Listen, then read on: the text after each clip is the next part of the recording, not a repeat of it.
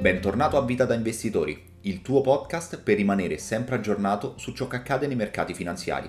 Guadagna, risparmia ed investi, soprattutto investi stando al passo con i tempi. Questo è il nostro mantra. Cerchiamo di fare il punto della situazione sullo status dell'economia statunitense ed europea. Ad oggi queste due si trovano a sostenere un'inflazione elevata che potrebbe renderle simili agli occhi di inesperti ma purtroppo non è così. Diciamo purtroppo perché è proprio il vecchio continente a trovarsi in una situazione più complicata.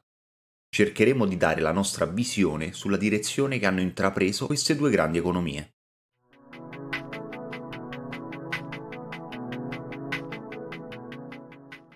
Nonostante i dati economici mostrino un declino che inizia ad essere costante, la Fed continua a sostenere che non siamo in una recessione. Secondo il presidente della Fed di St. Louis, è difficile sostenere che con un mercato del lavoro come quello attuale ci sia una recessione. Tale affermazione si scontra con la classica definizione di recessione secondo cui due trimestri in negativo della crescita economica costituiscono appunto una recessione. Ma se non ci siamo ora, quando? Gli sforzi della Fed sono tutti rivolti a reprimere l'inflazione, arrivando solo a rallentare leggermente l'economia. La storia però ci suggerisce il contrario. Esiste infatti un punto di rottura che si verifica perché l'economia in tempo reale si adegua ai cambiamenti della politica monetaria.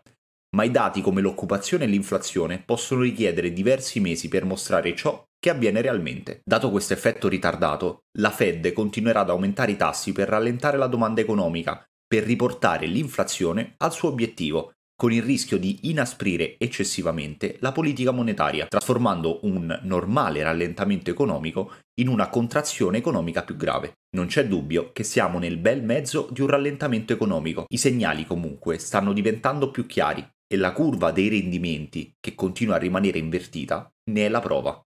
E tu, pensi che il mercato abbia già raggiunto il suo minimo a giugno 2022? Ora dagli Stati Uniti ci spostiamo in Europa, che la situazione sembra molto più tragica. La situazione del mercato energetico in Europa sta creando una forte stagflazione e i responsabili politici ora devono affrontare una serie di scelte difficili per porvi rimedio. L'inverno è alle porte e ad oggi la situazione risulta più grave di quanto si stia raccontando. Si presume infatti che l'Europa andrà incontro ad una forte contrazione a causa proprio di una scarsità di risorse energetiche e il problema non finisce qui. Mentre l'Europa interrompe i suoi legami con il gas russo, l'attuale carenza di energia si riflette in prezzi elevatissimi del gas naturale. I prezzi dell'elettricità in un anno in Germania, Francia ed Italia sono aumentati di circa 10 volte.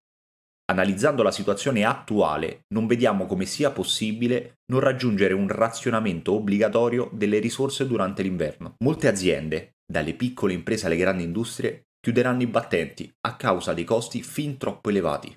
Eliminando la possibilità di una riapertura tra Europa e Russia, le soluzioni ci appaiono drastiche. Sebbene gli aumenti dei tassi di interesse siano lo strumento giusto per affrontare l'inflazione elevata negli Stati Uniti, sono probabilmente uno strumento insufficiente per l'Europa, dove un vero shock dell'offerta sta limitando la produzione Probabilmente sarà necessario incoraggiare il razionamento e la chiusura delle industrie ad alta intensità energetica. I responsabili politici potrebbero ridurre gli effetti di queste chiusure sostenendo i redditi di chi ne sarà colpito, onde evitare una contrazione ancora più forte dell'economia. Questa cosa però, da attuare, sarà tutt'altro che semplice. E tu cosa pensi debba fare l'Europa per cercare di uscire da questa situazione? Se le informazioni all'interno del video ti sono state utili, iscriviti al canale per non perdertene altri e metti mi piace anche a questo video. Alla prossima!